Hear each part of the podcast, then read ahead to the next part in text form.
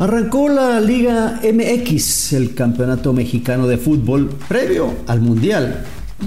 Y esto quiere decir que los jugadores que están acá tienen que ponerse las pilas y jugar un buen torneo para ser considerados por Gustavo Alfaro o confirmados como en el caso de algunos que ya prácticamente tienen su pasaporte sellado.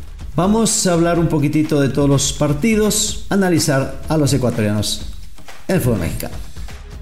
Esto es Footbox Ecuador, un podcast con Alex Aguinaga, exclusivo de Footbox.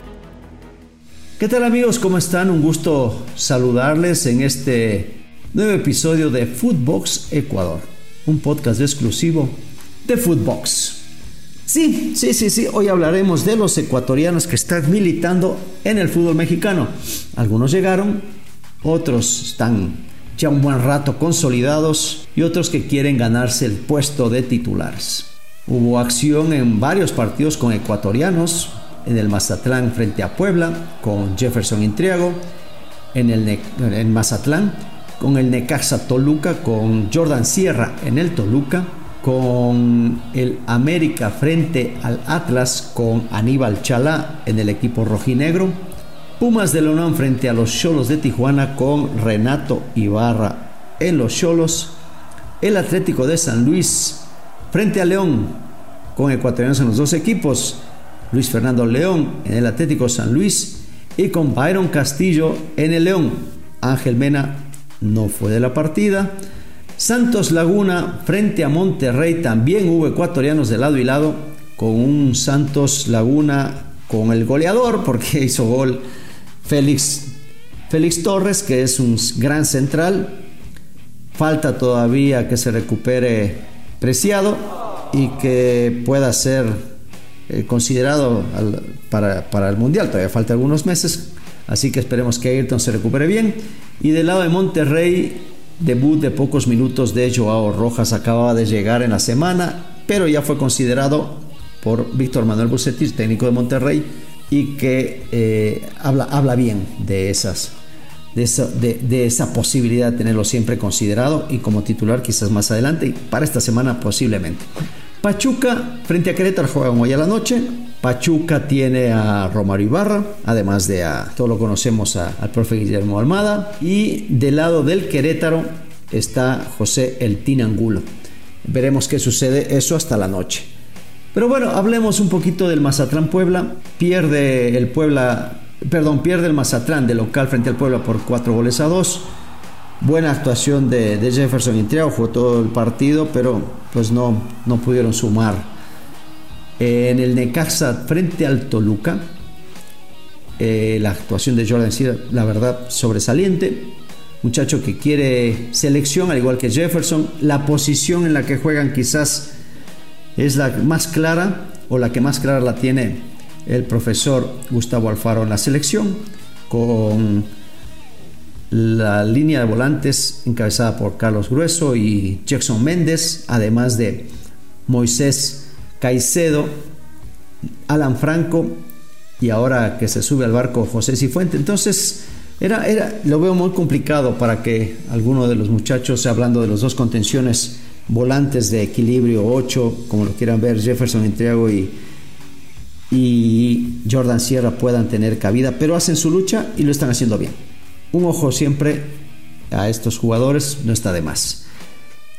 Eh, antes de pasar al América Atlas, que también jugó, en el Tigres Cruz Azul, que termina ganando el Cruz Azul 3 por 2, se habla de la posibilidad venga un jugador que está en Europa, se llama Jordi y se apellida Caicedo.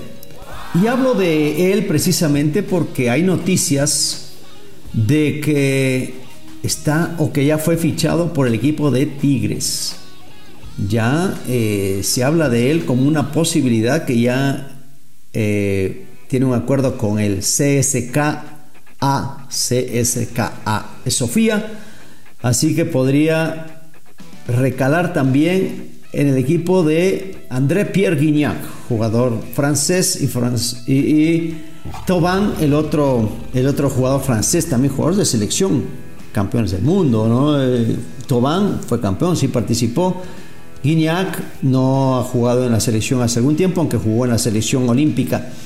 Así que, si es así, bienvenido, bienvenido Jordi Caicedo al equipo de los Tigres. Enhorabuena por eh, va a tener posibilidades de jugar, si va a ser importante y que llegue en óptimas condiciones para, para el Mundial, que la selección lo reciba bien a, Jordi Caicedo, sería espectacular.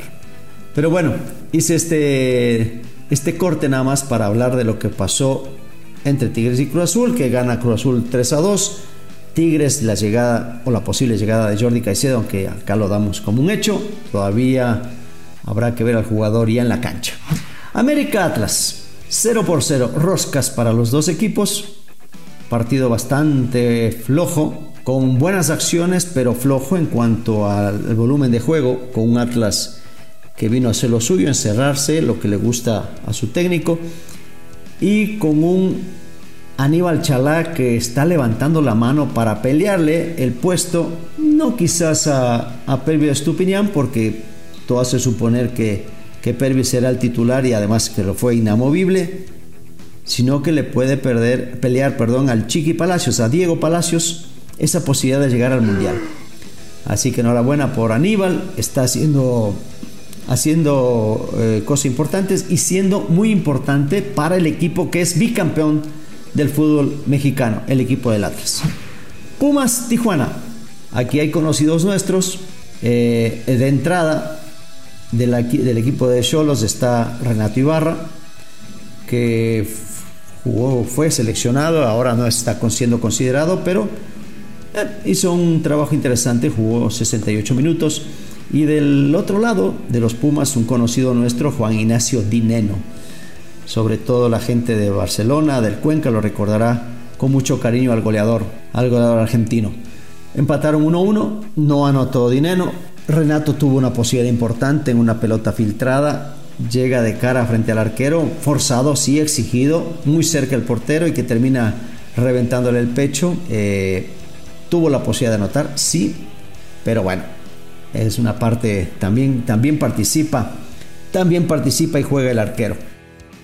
San Luis frente a León, dos ecuatorianos en la cancha, uno de cada lado, el caso de Luis Fernando León que tuvo una actuación de buena a regular o de regular a buena, como lo quieran ver. Tuvo esa, esa saga central, es un, es un hombre importante.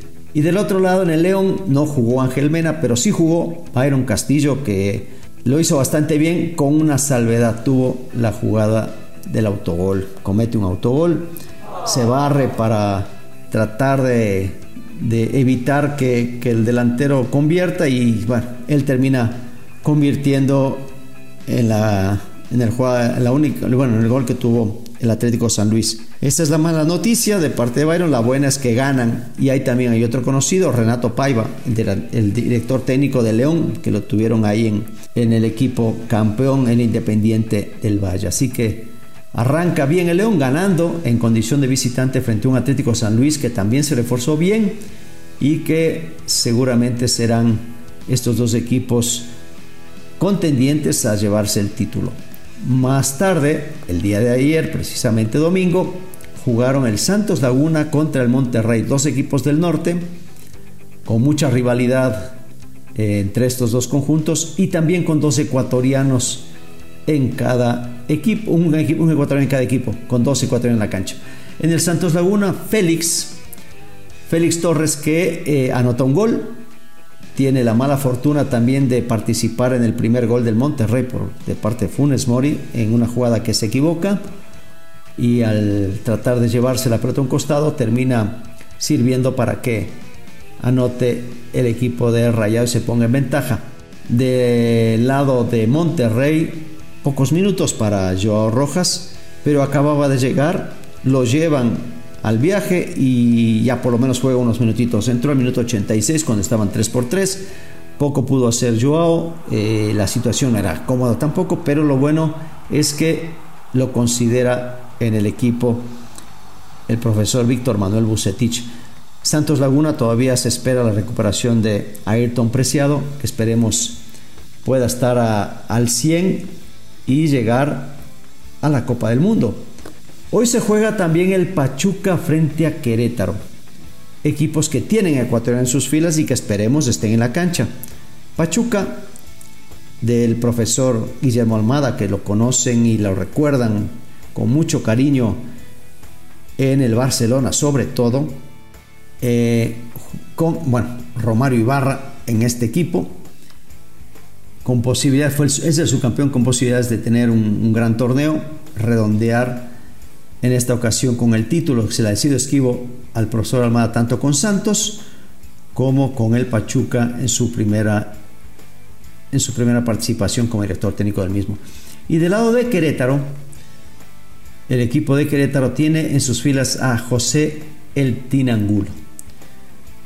También pasó por Barcelona, también estuvo en el Independiente del Valle, en el Delfín de Manta y bueno, esperemos que eh, tenga buena actuación. Si algo necesita la selección ecuatoriana es gol. Y el Tinangulo tiene eso. Ojalá que lo pueda demostrar y que se suban algunos muchachos que quizás no están todavía con el boleto para ir con la selección al Mundial de Qatar, se puedan subir y lo puedan, lo puedan lograr. La tabla de posiciones, básicamente, para nada más comentarlos, es con cinco equipos en, la punta, Puebla, Toluca, Santos, Cruz Azul y León con tres puntitos, producto de sus triunfos. Tijuana, Pumas, América, Atlas. Guadalajara y Juárez con un punto, producto de sus empates. Y abajo, faltando el juego de Pachuca Querétaro, están el Monterrey, Tigres, Atlético, San Luis, el Mazatlán y el Necaxa con cero puntos. Con esta primera jornada en eh, apenas arrancando el torneo. Ya tenemos con una anotación, lógicamente, al ecuatoriano Félix Torres en la tabla de posiciones, en la tabla de goleadores. Ojalá que, que los otros aparezcan y veamos a los ecuatorianos en el fútbol mexicano nuevamente brillar.